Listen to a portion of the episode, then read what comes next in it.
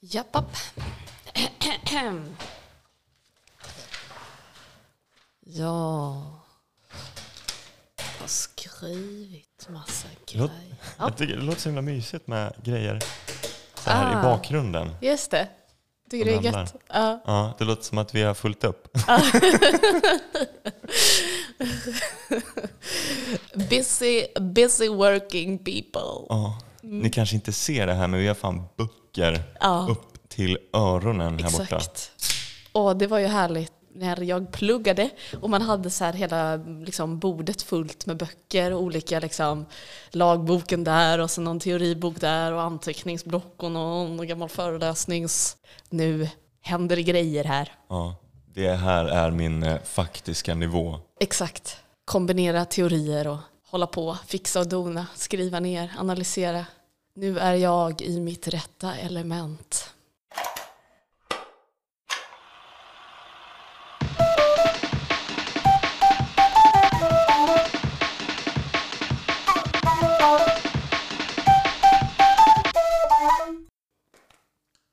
Eh, vem är det som ska komfa idag? Vem gjorde Eh, sist? det är min tur. Det är din tur. Hej, hej! Det här är Joel och Ida gräver en grop. Hej Ida. Hej Joel. Vi eh, ska prata idag igen tänkte vi. Ja, Och nu, nu har vi också bestämt oss för att eh, släppa en, ett poddavsnitt i veckan. precis. Så framöver kommer vi släppa dem på tisdagar, tisdag morgon Ja. förhoppningsvis. Om jag inte bryter ihop under klippningen. Med reservation för att Joel kan bryta ihop någon gång. Eh, jag eh, läste klart en bok i veckan. Mhm. Eh, en liten applåd, tack. det, ja, det var allt.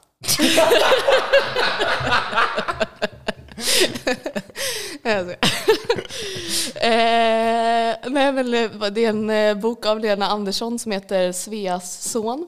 En berättelse om folkhemmet. Okej. Och eh, den handlar om eh, Ragnar Johansson. En, eh, en man som är liksom, hon har försökt eh, bena fram essensen av den personen som gjorde folkhemmet möjligt att bygga. Mhm, Den Vad är det? arketypen. Ja, arketyp av svensk folkhemsman Mm. handlar det om. Och han är ju då en sån person som eh, hyllar rationalitet, Mm. eh, jämlikhet, tror väldigt mycket på staten som en upphöjd version av människor, eller vad man säger. Mm. Människor är fyllda av massa lidelser och känslomässiga val och sånt. Men Just det. staten är rationell och funktionell. Den, här, den här tron på att eh, grupparbetens resultat blir bättre än om man hade gjort det själv. Ja, och väldigt så, man ska inte tro att man är bättre än någon annan. Jantelagen. Jantelagen, han Just heter det, mycket ja. Eh, och man ska göra sina plikter och vara en god samhällsmedborgare. Mycket plikter och dygder. Ja, följer alla de här typ osynliga, oskrivna lagarna. Eller? Ja, man ska ha karaktär liksom. Ja. Hur man är en bra människa är att man har karaktär. Mm. Och så tänkte jag dygd och så kände jag, vad betyder, vad, jag vet inte riktigt. Ja. Så då googlade jag det. Och det betyder då, eh, en dygd är ett eftersträvansvärt karaktärsdrag som man vill ha. Mhm. Att eh, liksom strävan efter, jag vill vara en sån människa. Mm. Det finns liksom eh, fyra kardinalsdygder, kallar man dem tydligen. Eh, som Aristoteles och Platon och de höll på med. Jaså, Mm. spännande. Jag har aldrig hört om. Nej. Och de då är eh, rättrådighet. Alltså, vad, vad betyder det? det betyder typ rättvisa, att man ska handla rättvist. Mm. Eh, tapperhet, man ska vara tapper. Mm. Eh, klokhet och måttfullhet. Mhm. Så det är liksom grunddygderna. Och då finns det någonting inom så här eh, etiklära eh, som är dygdetik. Alltså att eh, för att handla moraliskt eller etiskt rätt så ska man handla som en människa som är en sån person hade gjort. Mhm. Jaså, Alltså- man, man ska liksom apa sig efter den perfekta människan. Ja, exakt. Om alla gjorde det så blev, blir alla lite bättre. Ja, Eh, ja, det känns lite udda Mm, ja. att säga, okej, nu har jag en situation här. Jag vet inte vad jag ska göra. Mm. Vad hade man gjort för 3000 år sedan enligt två dassiga gråa gamla gubbar? Det är ju lite tydligen eh, ute då med dygdetik. Istället så eh, tror kanske folk mer på utilitarism eller något sånt. Mm. Att maximera eh, nyttan. Det är det För, man, för majoriteten. för majoriteten, ja. Det är det bästa. Så tänkte jag så här, i, i våran narcissistiska tidsålder, Mm. där alla eh, ser på sig själva väldigt mycket, Mm. tänker på sig själva. Är det inte då lättare att förhålla sig till någonting som är kopplat till en själv? Liksom? Mm. Att eh, man bygger sin eh, karaktär och sitt varumärke. Och då kan man ju förhålla sig till dygdetiken. Det luktar lite Jordan B. Peterson det här. Men fortsätt. Ja, antagligen det där supersunk. eh, ja, men jag gräver på. Ja, grepp på. Eh, då tycker jag, jag tyckte rättvisa var ganska bra. Mm. Den tycker jag är bra alltså. Den kan vi ha kvar. Mm. Tapperhet är jag lite osäker på. Man behöver inte vara så modig. Nej men den känns lite mossig på något sätt. Ja, jo, jag håller med. Omtanke. Man ska vara, vara snäll. Man ska vara som en omtänksam människa. Är inte det bra? Jo, det tänker jag väl ändå. Hur hade eh, jungfru Maria handlat? Ja, jag tänker på att det svåra med det, Mm. det är ju om man har en annan bild av vad som är bra för en annan människa Ja, än den själv känner. Om du går runt i världen och har panik över att alla är så äckligt jävla okristna, mm, du måste frälsa dem mot deras vilja. mm, Schmack av har vi, omtanke. ja, men precis, schmack har vi de här eh, crusades. Just det. Ja. Det var inte jätteomtänksamt. Men, men de gjorde det av omtanke så det var alltså moraliskt rätt. Ja, just. Eh, nej, just det ja. I, Ja, ja, I deras lite- bok var de ju jätteschyssta. Ja, Men, ja, Men inte... i efterhand, Ja. historieskrivningen. Sen är väl egentligen klokhet ganska bra också, Okej. tänkte jag. Man ska eftersträva att vara klok. Ja, att handla på ett eh, klokt vis. Det, det känns så himla diffust. Ja, lite. Ja, det är sant. För det- det kan ju vara klokt att handla på magkänsla ofta. Eller? Ja, ja men så här, ja, men nu ska jag eh, liksom göra det här beslutet i eh, ö- övervägare och för och nackdelar. Nej, jag vet inte. Ja, det är lite svårare efterlevt kände jag nu när vi pratade om det. I mitt Mm. huvud kändes det mycket tydligare. Så vad har vi landat då? Ja, En eh, snabb genomgång ja. för lyssnarna där hemma. Ja, precis. Eh, Då är det alltså så att vi kommer återinföra dygdetik istället för sån eh, flummig utilitarism. Ja, Man ska vara som en människa som är rättvis. Eh, mm. toppen. Har du någon som du skulle vilja lägga till? Eh, jag är väldigt förtjust va, i jantelagen. Va? Ja, Kan vi inte bara få in den och Just dess det. budord där Mm. någonstans? eh, det kände jag när jag läste den här boken. Mm. Fint ändå. Men det leder ju till lite tråkiga konsekvenser för just eh, Ragnar Johansson. Mhm. Att han, eh, han är typ jätteduktig eh, möbelsnickare. Mm. Eh, men så tycker han att det är lite för mer att tro att man ska kunna bli någon. Mm. Då ger han upp det och blir lärare istället. Mhm. För att det är... Blir han olycklig av att vara lärare? Nej, det tror jag inte. Eller han har, han har, han har en passage i livet där han eh, rensar bort allting som han tycker är falskt med sig själv. Typ att åka till Spanien till exempel, gör han ett tag och tycker det är jättehärligt och, eh, med turnéfäktning och vin och sånt. Och sen inser han att det är inte han, det är falskt. Så då slutar han med det. Mhm. Falskt på vilket sätt? Att han eh, försöker bygga upp någon identitet han som försöker inte vara stämmer någon- överens med den han faktiskt är. Ja, han försöker vara någon som han egentligen inte är. Ja, så slutar han med allt som känns falskt. Men sen lite senare så tänker han då att han kanske var lite hård mot sig själv när han gjorde den där ansökningen. Kanske inte var så. Så då ångrar han sig lite, så då blir jag lite olycklig av det. Jag, jag tänker ändå så här, det är ju inget fel i att vara jätteduktig möbelsnickare. Pyssla med det på fritiden och sen vara lärare till vardags. Mm. Bara för att man har en gåva, tänker jag. Om man, om man nu hade en gåva, Ja, en fallenhet, eller vad ska man säga, en talang för att snicka. eh, Så behöver han ju inte bli världens bästa snickare. Han behöver inte slänga upp massa Lamino-fåtöljer och bli stenrik på det och eh, erkänd. Räcker bara med att göra en fåtölj åt grannen som är skitsnygg. ja. ja, men det är så han gör lite. Eller inte så mycket åt andra, men mer så han bygger allt eh, hemma. Ja, Jättefina grejer. vackert. Och så är han lärare. Och sen så en dag så eh, eh, kallar rektorn upp honom och vill att han ska bli ansvarig på något sätt på skolan. Men det tycker han är jättepinsamt. Så då tar han inte. Ansvarig.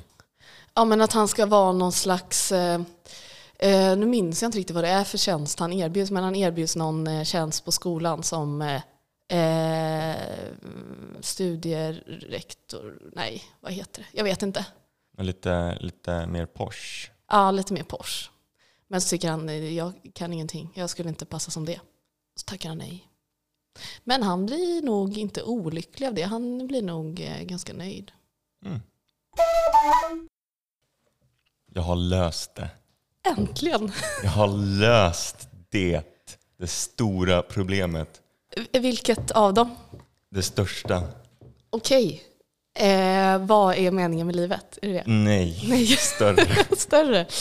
Har, har du någon eh, social media som du känner att du lägger ner alldeles för mycket tid på? Eh, jag har jättemånga. Mm. Eh, Facebook, Mm. Instagram. Tagit bort Instagram-appen några gånger. Mm. Går in via webbläsaren. Kollar Instagram ändå. Just det. Nu har jag återinstallerat den. Eh, och eh, hatar mig själv lite för det. Mm, det funkar inte. Alltså sluta. Nej, det, jag var nog eh, för, jag var för eh, inte hård mot mig själv. Mhm. Jag tillät mig att gå in ibland. Mm. Jag, har, Slippery slope. jag, jag har i alla fall löst det, Mm. stora problemet. Jag vet nu hur vi alla ska kunna sluta använda Facebook och YouTube och Instagram Ah. och TikTok, alla de här som man känner att man lägger ner alldeles för många timmar varenda dag på. Gud vad skönt. Jag har Mm. längtat. Jag har en långsiktig lösning på det Mm. och dessutom har jag en mycket, mycket kortsiktig lösning. Okej. Om det är så att eh, du sitter på Instagram, scrollar och scrollar och scrollar och du vill sluta men du kan inte riktigt för du vill se en bild till. En bild till. Det är också en lösning på. Mm. Gud vad skönt.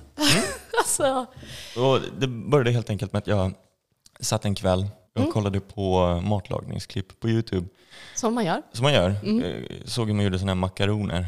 Makarons? Mak makarons. Aha, just det. Jag tänkte på snabbmakaroner. Men ja, mak- sådana Kollade på hur man små... kokade en minuts makaroner. Ja. Nej men sådana små bakverk ja. Ja. Franska bakverk. Mm. Exakt, och så här mitten utav det klippet så tröttnade jag och så kollade jag hur man jag vet inte fan, grillerade en biff tror jag det var. Mm. Och jag, jag käkade inte ens biff, Nej. men jag ville ha, jag ville ha något annat va. Och sen då, då var det så här en eh, annons innan det, en reklam som jag inte kunde skippa. Så då direkt hoppade jag på mobilen och kollade GP eller något skit. Ja. Eh, och då, började jag tänka på det här med koncentrationsförmågan. Åh, Det säger man ju ändå att eh, den håller på att bli sämre. ja. Eh, det, det, men har- det det har jag hört. ja, jag tycker jag märker det också. Mm. Att jag typ eh, börjar titta på en film och sen så nöjer jag mig inte riktigt med det. Utan Mm. då tar jag upp med mobilen Just det. samtidigt. Ja, den har jag varit med om. Vissa filmen eh, kan jag inte koncentrera mig på något av det. Precis, det är något som eh, jag tror ändå alla kan känna igen sig i. Man, man gör det lite då och då. Mm. Ehm, jag eh, googlade på skiten va? Mm. Jag ville se om det finns någon sanning i det. Mm. Det finns ju en hel del artiklar Mm. om att vår koncentrationsförmåga eh, har försämrats. Eh, den har sjunkit från 12 sekunder år 2000 ner till 8 sekunder vad var det, 2015 tror jag det var. Och det kommer från en rapport från Microsoft. Vänta, så man kan bara koncentrera sig på något i åtta sekunder? menar då den här rapporten. Ja. Och eh, det eh, skrev ju Time Magazine om, The Guardian, LA Times, New York Times. Det var en stor nyhet när det kom ut. Man snackade till och med om att vi nu har sämre koncentrationsförmåga eller sämre koncentrationsspann Ja. än guldfiskar som har nio sekunder. Oj. Det här låter ju sjukt. Mm, det gör det. Ja, för sjukt för att vara sant. För att det inte är sant. En snabb googling visade även en artikel från BBC som publicerades, ja det där British tjosan hejsan. Ja. Brittiska SVT Ja, just det. gjorde en artikel eh, 2017 när de grävde lite i det här och eh, kom fram till att eh, det här påståendet om att koncentrationsspannet sjunkit från 12 sekunder till 8 sekunder bygger på väldigt klen och tvivelaktig eh, statistik. Åh, vad skönt. Det kommer från något företag som heter Brain Statistics. Eh, Det är alltså de som är upphovsmakarna till hela den här tanken på att eh, tiden som vi kan koncentrera, koncentrera oss på någonting har förkortats. Jag eh, ville ju ta reda på själv om det här stämde. Ja. Så jag letade upp Brain Statistics, eh, hittade den här eh, publiceringen. Ja. Den var bakom en betalvägg. Nej. Mitt journalistiska gräv slutar där på Brain Statistics. Jag får helt enkelt ta brittiska SVTs ord. Ja. I BBC-artikeln Mm. snackar de även om att det är helt värdelöst att försöka använda sig av någon form av genomsnittlig koncentrationsförmåga hos människor. Mm. Då de intervjuade någon psykolog som menade att eh, det beror helt på vilken uppgift vi gör. Mm. Mm. Till exempel om du sitter och har ett tråkigt samtal med någon, den har snackat om banjos i två timmar. Ja. Då kommer du kolla lite på mobilskärmen, se om du fått någon notifikation. Ja. Självklart. Ja, Men självklart. till exempel om huset börjar brinna, Ja. då kommer du inte kolla om du fått några DMs på Instagram, Nej. utan du kommer springa därifrån och. Mm. ha fullt fokus på det. Om något är ointressant så kommer du inte orka koncentrera dig på det. Nej. Helt enkelt. Mm. Det känns ju sjukt ändå att sådana här, eh, såna här myter kan sprida sig. Och det gör de ju faktiskt busenkelt. Till exempel guldfiskar har inte nio sekunder lång eh, koncentrationsspann. Nej. Det bygger på en studie från 1908 som sedan dess har, eh, som sedan dess har motbevisats. Mhm. Jag gräver vidare. Ja. Vilket gräv. Eh, Jag hittar en drygt ett år gammal dansk studie Okej. som visar att vår kollektiva koncentrationsförmåga Mm. har försämrats. Okej. De mm, eh, har kollat på Twitter va? Mm. och eh, där ser de att eh, livscykeln för en hashtag som trendar som topp 50 Mm. har blivit mycket kortare. Mm. På bara tre år så har eh, dess liv blivit en tredjedel kortare. Ja. Sorgligt de- när man såg det som liv. Den dog. Ja, tråkigt. Tråkigt. Eh, Vi, vi tröttnar helt enkelt mycket snabbare Mm. på de här nyheterna och vill hitta någon ny. Mm. Och då börjar jag fundera på vad, vad kan det bero på? Mm. Vi försöker hitta en ny grej Mm. hela tiden.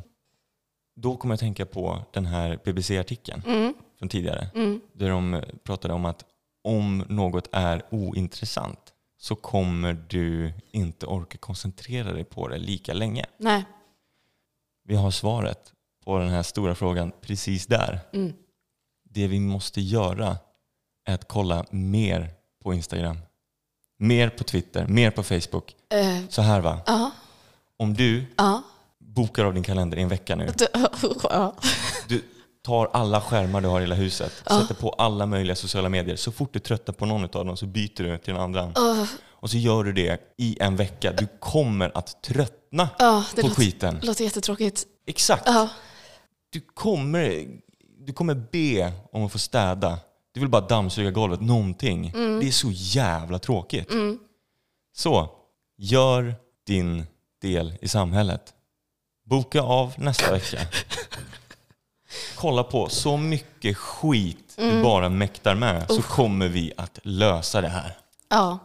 Då kommer man tröttna för alltid menar du? Det tror jag. Det pendlar för mig med Instagram till exempel. Mm. Att jag har en period när jag tittar mycket, alltså att det går liksom upp, upp, upp och så kollar jag till slut jättemycket. Mm. Och då tröttnar jag och bara usch, Mm. ta bort skiten. Men sen tyvärr börjar jag om igen.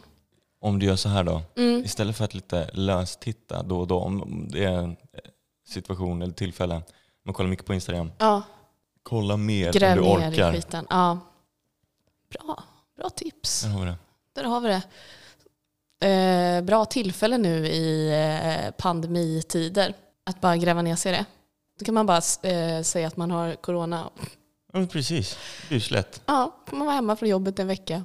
Ja. Perfekt. Och sen hade jag också en lösning på hur du slutar scrolla direkt om du behöver det. Okej, vad bra. Bränn ner ditt hus. Mm.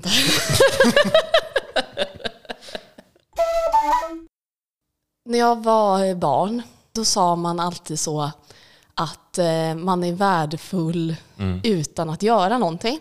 Mm. Alltså, bara för att du är människa så är du värdefull. Du behöver inte prestera något, du behöver inte göra någonting. Och sen då i veckan så lyssnade jag på en podd om narcissism. Mm. Och då studsade jag till när jag satt och lyssnade i godan ro. Mm. För att jag började fundera på om jag själv liksom var narcissism, narcissist. Mm. Ehm, eller jag kände mig narcissistisk när jag höll på att fundera på mig själv väldigt mycket. Ja, det är bara med den eviga frågan. Är, Är jag en narcissist? Eller hur? Jag kom fram till att jag nog är det då, Okej. eh, utifrån detta. För att den här personen sa då att om man vill bli erkänd utan att ha gjort någonting, Mm. utan någon prestation alls, Mm. det är ett tecken på narcissism. Mhm. Bara att jag finns är Jag, något som ni alla ska vara glada över. ja, exakt. Sen tror jag inte den forskaren menade så bokstavligt som jag tolkade det. Men jag tolkade det så. Mm. För Eh, att allt handlar om dig. Ja, exakt. För att eh, ja, den talar, han talar ju till mig. Såklart. Då tänker jag att, man, eh, att vi har skapat massa narcissister då genom att säga så. Just det, med mänskliga rättigheter. Allt liv har ett värde. Ja, utan att eh, behöva eh, någon motprestation. Ja. Då, då skapar man ju narcissister då. ja, det blir väl det. Ja, segt. Segt. Jag tänkte lite på det med, eh, med folkhemmet som du pratade om innan också. Mm, Att eh, ett samhälle mm, där ingen vill ta för sig mm, eh, är ju perfekta grogrunden för narcissister. Jag tänker på exemplet med eh, vad heter han, Ragnar mm, som inte ville bli, bli befordrad i Mm. skolan. mm, Då, om alla beter sig så, Mm. så kommer det till slut dyka upp någon jävel som tycker att den själv är eh, det hippaste som hänt. just det. Och då kommer den ta det jobbet även om den kanske inte är mest kvalificerad. Det är sant. Då kommer bara, det blir väldigt lätt för narcissister att slå sig fram då i det samhället. Det, ja, det är inte speciellt stabilt med folkhem om man tänker på det, på det Nej, sättet. nej. Men å andra sidan nu då så kanske vi fostrar bara folk med narcissistiska drag. Mm, För att alla tror att de kan bli någonting utan att ha gjort något. just det. Fan segt. Mm. Så om vi ska ha mänskliga rättigheter då måste vi helt enkelt eh, vänja oss med tanken om att världen kommer bli full av narcissister. Mm. Så är det dags att avskaffa mänskliga rättigheter. Är det det som blir conclusion? Ja, tillbaka till jantelagen säger jag. Mm. Du ska inte tro att du är något om du inte har liksom gjort någonting. Men, men om det är människor som eh, har anlag för att vara narcissist Mm. så kommer ju de flyta upp till toppen. Ja, det, det blir den tråkiga konsekvensen ja. Ja. Mm. Så antingen har vi hederligt gött folk på Mm. botten, Mm. narcissister på toppen. Mm. Eller så är hela samhället fullt utav narcissister som varje dag kliver upp och tänker hur ska jag kunna klå mina medmänniskor idag? Mm. Ja, båda är ju dystopier. Fan segt. Kan Ja. inte bara avskaffa narcissism? Jo, Eugenics. Vem är med mig? vad, vad betyder det? Att, eh, det är det man gjorde med till exempel samer. Att eh, man mördar dem inte, men man ser till så att de inte kan eh, föröka sig. Aha. Ehm, just det, alltså någon typ av tvångssterilisering eller så. Exakt. Ja, mm. Så alla små entreprenörboys där ute Ja. som kliver upp klockan fem varje morgon och äter tolv råa ägg. Mm. Som tror att de kan klättra upp till toppen av världen för att de är bäst. Mm. I'm onto your ass. Hatar du gamlingar Ida? Eh, min spontana känsla när du sa det var nej. Mm. Mm. Det, det är inte en helt orimlig fråga ändå. I och med att World Values Survey Mm. har eh, eh, placerat Sverige som det fjärde sämsta landet utav 195 länder med i studien på att respektera våra äldre. Oj, Vi respekterar inte gamlingarna. nej, gud vad dåliga vi är. Eh, Riktigt dåligt. Det, de kom fram till att enbart drygt 20 procent utav eh, svenska befolkningen respekterar 70-plussare. Oj, vad lågt. Du är ändå en utav dem. Eh, jag vill ju tro det mig själv, men antagligen är jag ju inte det. Man är ju aldrig en av de få procenten. Nej, men jag är jättedålig på att ringa min farmor och farfar till exempel. Jag vet inte om det har med respekt att göra, men Skönt när de dör sen, då slipper du ha ångest över att du inte ringer dem. usch vad hemskt. Det är väl ändå lite så som vi tänker här i. Sverige? Eller? Men eh, är det inte för att vi aldrig eh, träffar dem? Umgås inte med dem? Det är svårt att respektera någon på avstånd. Mhm. Ja, det, det tror jag. För att bor man med sin farmor, Mm. som är kanske mer i sydeuropeiska länder och ja, hela världen, då kanske man får mer respekt. För att man möter ju gamla människor hela tiden då. Vi är så ovana med dem. Mm. Vi förstår dem inte. Massa fördomar. Mm. Varför hatar du gamlingar? Ehm, varför hatar jag gamlingar? Jag vet inte. Men eh, när man jobbar inom service va, Mm. så är det ju de allra flesta dryga är ju de gamla. Eh, gamlingar, de, de förstår inte det. Till Nej, exempel jag jobbar som dräng va. ja, det Egentligen var, låter ju... ja, egentligen var ju eh, museiguide på ett friluftsmuseum. Ja. Men jag berättade i alla fall för barn och alla som lyssnade eh, om eh, hur det var att leva förr.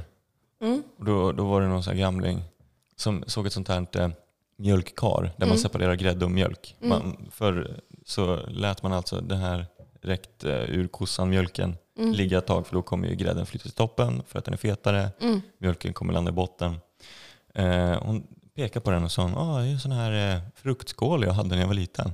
Mhm. Och då sa jag, nej det, det är faktiskt ingen fruktskål utan den användes eh, för det här för att separera mjölk och grädde. Mm. Och då stirrade hon på mig med dörrens blek och bara, det är en fruktskål. Är du dum i huvudet?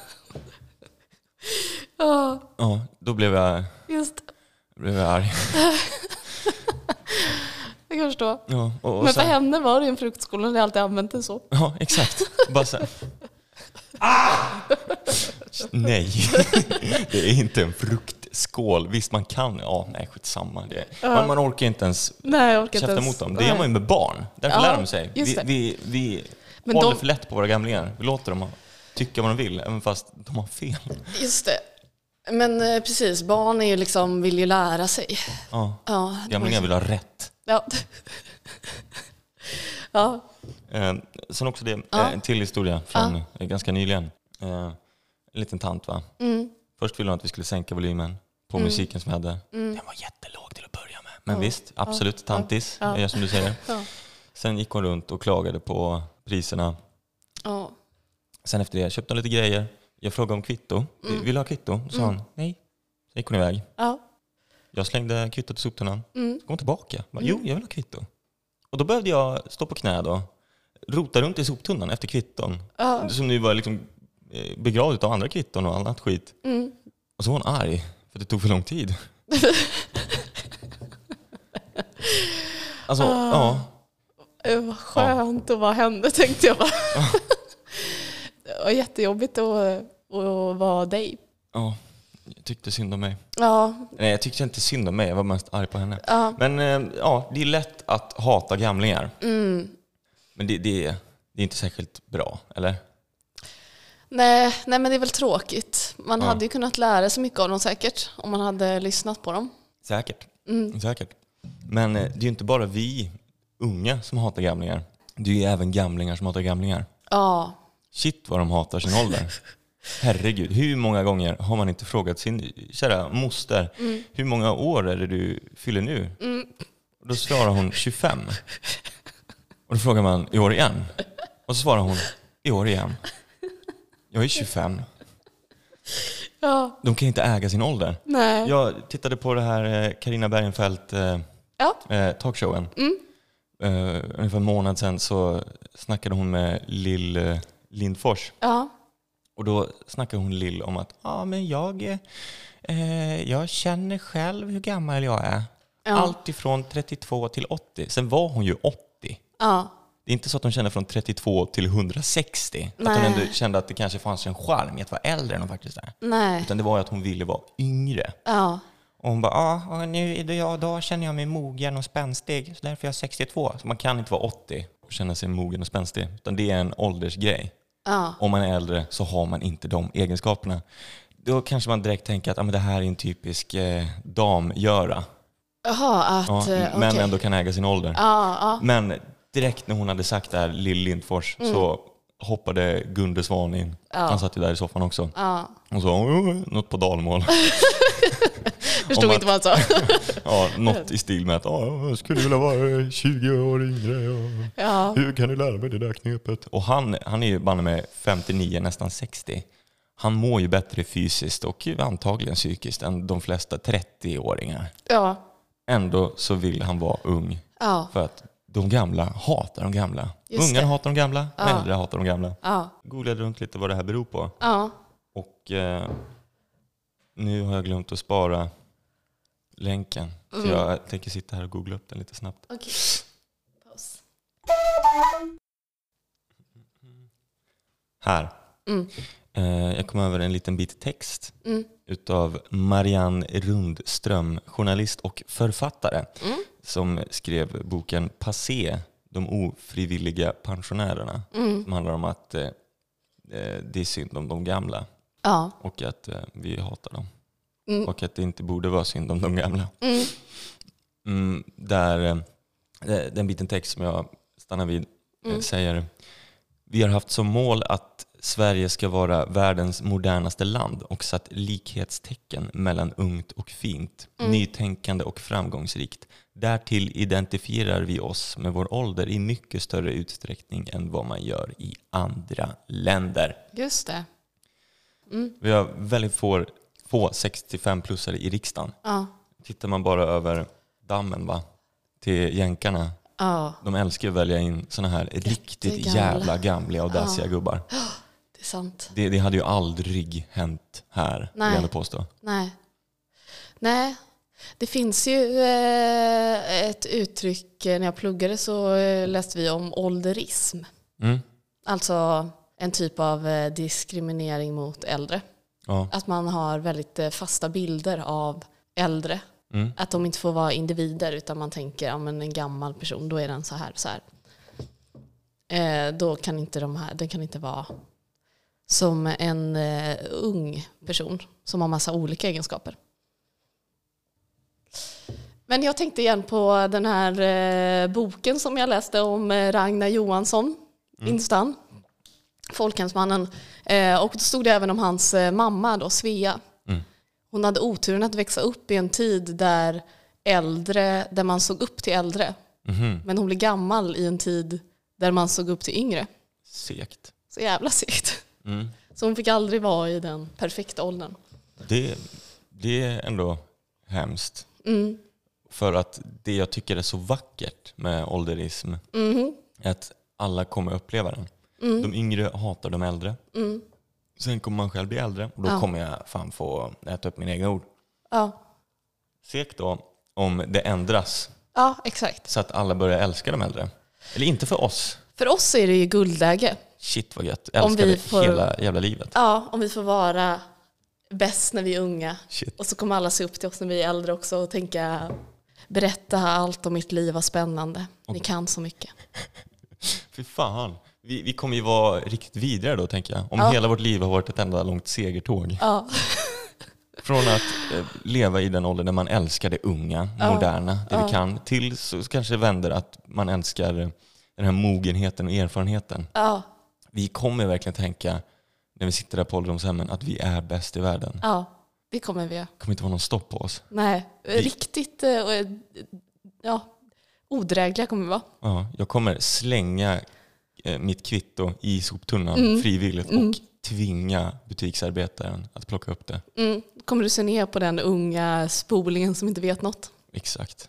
Dröm. Dröm. Längtar. är det inte lite synd om boomers då?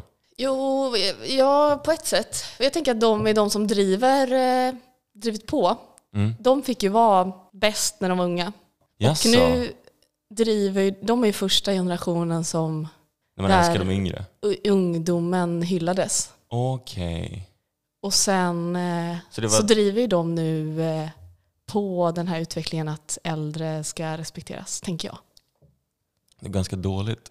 Det går lite dåligt. Ja, det är för att de inte, de har inte fattat hur man använder Twitter än. Det det. Nej, nej, men också jobbigt att de lyckades etablera den här unga är bäst. Ja. Och nu är de inte det längre så då, Ah, shit. ja. Så hela det här kalaset, det är helt enkelt för att än en gång boomers inte kan fantisera om hur det kommer se ut 20 år in i framtiden om man fortsätter som man gör. ja. Vackert. Mm. Ja, men jag har ju kommit på eh, ett eh, favoritsätt som jag älskar att bli beskriven på. Mhm. Mm. Det är lite narcissistiskt nu igen att jag har tänkt mycket på mig själv och så. Mm. Hur jag vill eh, vara. Kör. Jag kör. Ehm, ja, men jag älskar ju när jag blir beskriven som intellektuell. Mm. Det är min favoritgrej. Grej. Den är god. Den är riktigt god. Jag minns väldigt tydligt eh, en, en av komplimangerna som jag minns från eh, ja, mitt tidiga tonår kanske. Det var en kompis, en inte så nära kompis då, som sa till mig att eh, något i stil med att du, du får aldrig spela dum. Du är så smart.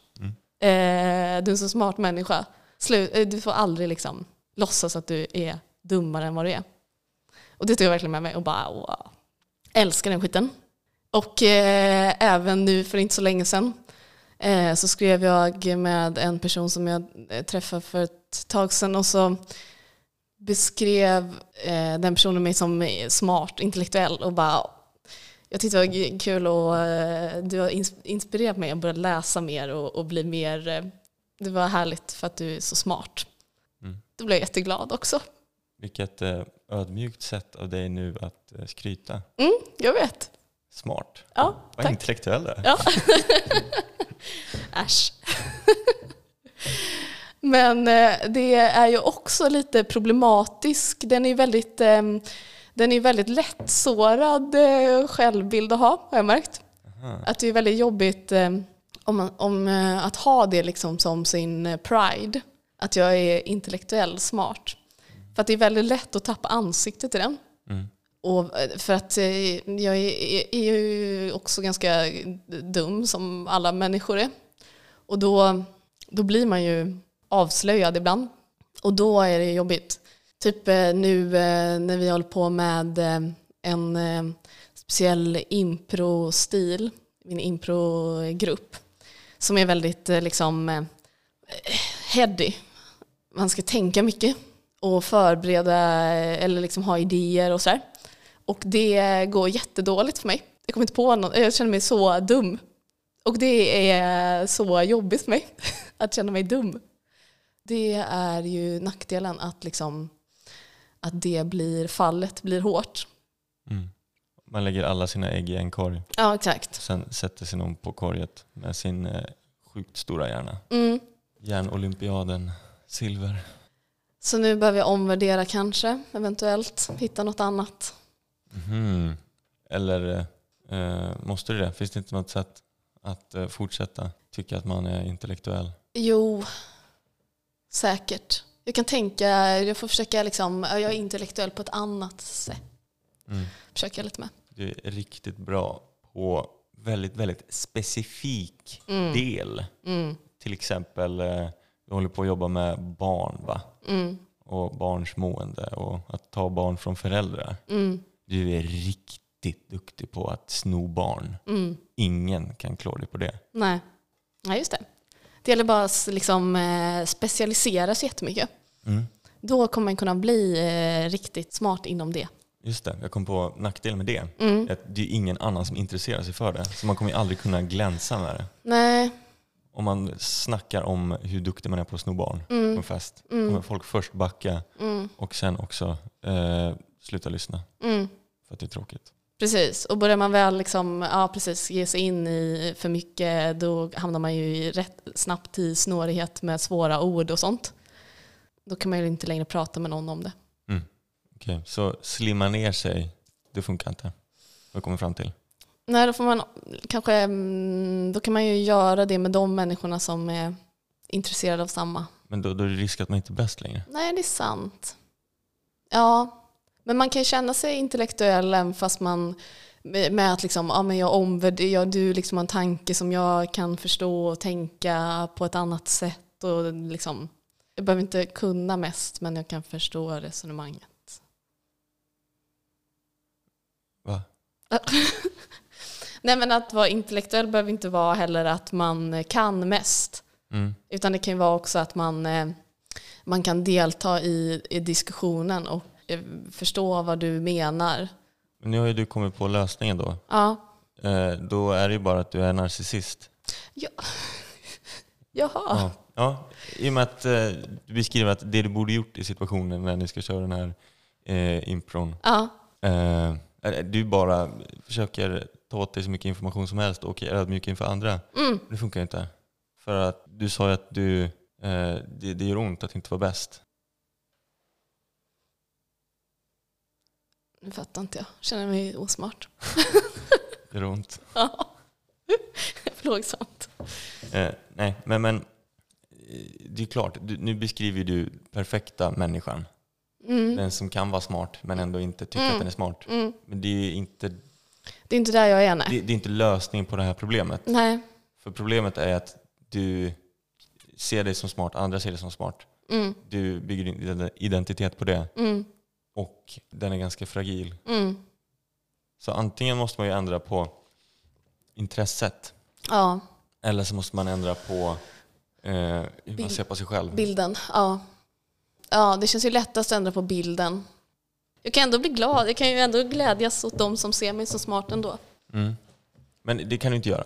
Nej. Då kommer du bygga på den Ja, här just det. Det bilden. kommer, jag, det kommer bli självdestruktivt. Du måste vara lite jantig tror jag, Ja, mer Jante. som Ragnar. Ja, Du måste Förebild. säga nej men nej, inte jag. Nej, men, nej äsch." just det. Ja, för allt för att skydda Skydda mig. exakt från att tänka stort om dig själv. Mm. Bra. Tack.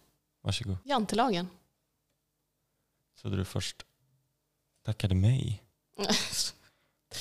kom jag på att, nej just det, vem är jag? nej. Jantelagen va? När jag gick i gymnasiet Mm. så hade jag en period Mm. när jag åkte mycket skateboard. Just det. Mm. Coolt alltså. Jag älskade skateboardkillar när jag gick i gymnasiet. Jag också. Ja, Jag ville bli en utav dem. alla gjorde det. Ja. Mm. Så jag eh, och några kompisar vi åkte till någon här ramp. Gjorde Mm. det mitt i natten, ingen annan var där.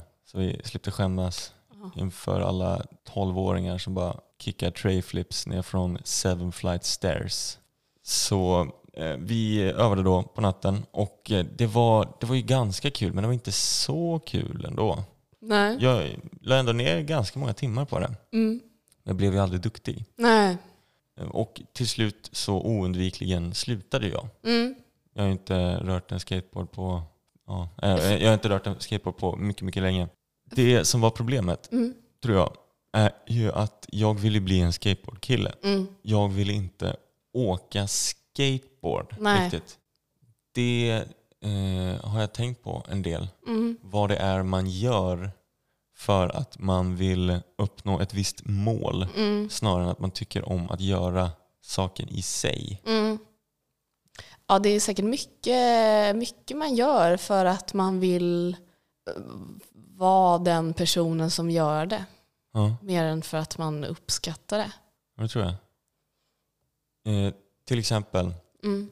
vi har ju ett stort problem nu i samhället. Unga män spelar dataspel hela tiden. Mm. Och eh, de känner att de inte kan tillhöra den här eh, de kan inte tillhöra de intellektuella giganterna Mm. Som du till Som exempel. jag till exempel. Eh, för att de inte läser tillräckligt mycket böcker. Nej. Så de köper Brott och straff av Dostojevskij, Mm. sätter sig ner på kammaren, Mm. öppnar sida ett och bara har tråkigt. Mm. Just det. Problemet då, Mm. eh, de vill ju nå den här intellektuella giganterna, statusen. Mm. Det är det som är mellan dem och det, det är den här boken. Mm. När de läst den, då kan de säga att de gjort det. Och då har de på något sätt någon, eh, något passerkort Mm. in i klubben. Mm. Om man samlar på sig tillräckligt många sådana här passerkort, då är man där. Mm. Men de kommer aldrig, nej precis, de kommer aldrig intressera sig för teorierna kanske eller liksom kunna riktigt omfatta det. De, de kommer inte komma igenom boken. Nej, inte det heller. Nej. Det är sån sjuk grej ändå. Det, det känns som att då, man får en bild då av att konst och underhållning och nöje ska vara plågsamt. Mm. Det är det ju för fan inte. Då tittar Nej. man ju bara och läser och hör fel saker. Det är så sjukt. Då, det känns som att man har någon bild av att alla de som läst den här boken Mm. hatar den lika mycket som dem.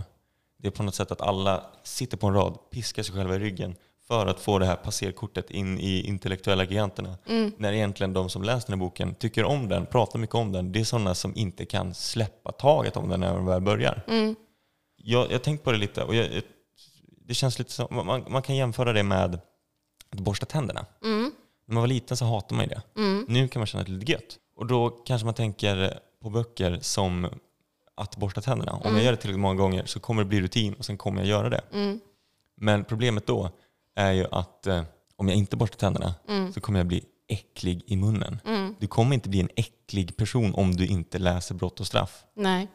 Det är en väldigt diffus morot eh, för boken och det är en väldigt konkret piska med att borsta tänderna. Ja. Du måste inte läsa brott och, brott och straff, därför kommer du inte göra det. Nej. Men om du tycker om att läsa brott och straff, Mm. då kommer du på ett sätt behöva göra det för att du känner någon dragning till det. Ja. Men just med att läsa så är det en ganska lång startsträcka som inte är så lustfylld bara i att lära sig att läsa. Som är lite som att borsta tänderna. Jag vet inte om jag håller med. Då Nej. läser man helt enkelt fel böcker, eller? Ja, för mig, jag, hade, jag kämpade så mycket med att lära mig läsa. Mm. Och vilket också gjorde att jag inte läste några böcker på lång tid. Mm. Men nu har jag ju fått eh, lust i att läsa för att jag, ja men det kanske är för att jag har börjat läsa dem vid rätt böcker ja. Ja, och det, det viktiga biten, lust. Mm. Det var omöjligt att läsa böcker innan när man inte ville det. Mm. Sen plötsligt får man en lust Mm. till det. Mm. Jag, jag vet inte om man kan odla det. Kan man odla lust att göra någonting? Nej, men man kan väl upptäcka eh, lusten genom att eh, det tar ju emot, tänker jag, så här, första böckerna innan man hittar den som man gillar. Kanske mest på att jag stör mig på bokelitismen. Jag har ju omfamnat den, hittat mina Mm. böcker. Jag tänker på till exempel klassisk musik. Mm. Ja, Mozart, Vivaldi, Bach. Mm. De, var, de, de är bäst. Så Mm. absolut cred till dem. Mm. Det krävs mycket för att skriva en, eh, ett symfonistycke. Mm. Men det är ju ändå inte så att folk sitter ner i timtals och tvingar sig själva att lyssna på Bach Mm. för att till slut tycka om det. Nej. Det är ju helt skruvat att Mm. göra så. Det är, det är mycket, mycket eh, ska man säga, hälsosammare, eller mycket rimligare Mm. syn man har på musik. Att Mm. man lyssnar på det man tycker om. Mm. Det finns ändå ett värde i allt. Ja. Men man behöver inte lyssna på Bach för Nej. att vara bäst och tillhöra någon elit. Nej, just det. Nej, precis. Nej, det är som, eh, som en eh, person jag träffade som höll på mycket med jazz, jazzmusik och var jättenördig i det. Men eh, han kunde störa sig mycket på liksom, kulturen som fanns inom jazz. Det finns en sån väldigt elitism där också. att folk liksom nördar på ett konstigt sätt, eller liksom analyserar att det ska vara svårt typ, eller att det ska vara någon liksom, vara något med jazz som är svårare än annan musik. Mm. Eh, men ja, eller han menar ju då att man ska att man bara lyssnar på det man tycker om, det som får en att känna någonting. Man behöver inte förstå det, man behöver inte liksom eh, tänka något speciellt om det. Mm. Men gillar man musiken så lyssna på den. Liksom. Lyssna på den som man bara får en god känsla av eller som man Ja, dras till. Och då, då lyssnar man ju på musik inte för att lyssna på musik. Nej, utan då lyssnar man på musik som- för att man tycker om att Ja. göra det. Ja, Och då, om man tycker att det är kul att göra så kommer man ju att eh, branscha ut, lyssna på annat också. mm, Och sen är plötsligt har man ett intresse för musik som växer Och- fram organiskt. Till slut kanske man till och med gillar Vivaldi också. Exakt. Då känner man för Vivaldi vad sådana här riktiga classics head känner för Vivaldi. Mm, På samma sätt som de som verkligen älskar brott och straff mm, ser på brott och straff. mm, just det. För dem att läsa brott och straff Mm. är som för oss att lyssna på popmusik. Ja men exakt. Så lyssna på popmusik bara. Ja, för fan. Det här var vår, eh, vårt fjärde avsnitt utav Joel och Ida gräver grop. Ja, Tack så hemskt mycket för att ni lyssnat. jättekul att ni lyssnar. Vi är tillbaka nästa tisdag. Mm. Ha det gött. Ha det så bra. Och just det, Mm. tack till eh, fängelset som vi får spela in på. Tack. Några har ju frågat, Mm. vad fan är fängelset för någonting? Va? Mm. Det är väldigt dåligt namn på en kulturlokal. Ja, jag tycker det är jätteroligt. Det är ett gammalt eh, häkte. Ja. Vi sitter alltså inte i häkte. Nej, vi gör inte det. Vi är på ett gammalt häkte som byggts Ja. om. Vilket bra eh, content det hade varit om vi hade suttit inne. Ja. Men tyvärr, vi sitter bara, det, vi kommer ut. Kanske ska klippa ut det här så det förblir någon mystik över det.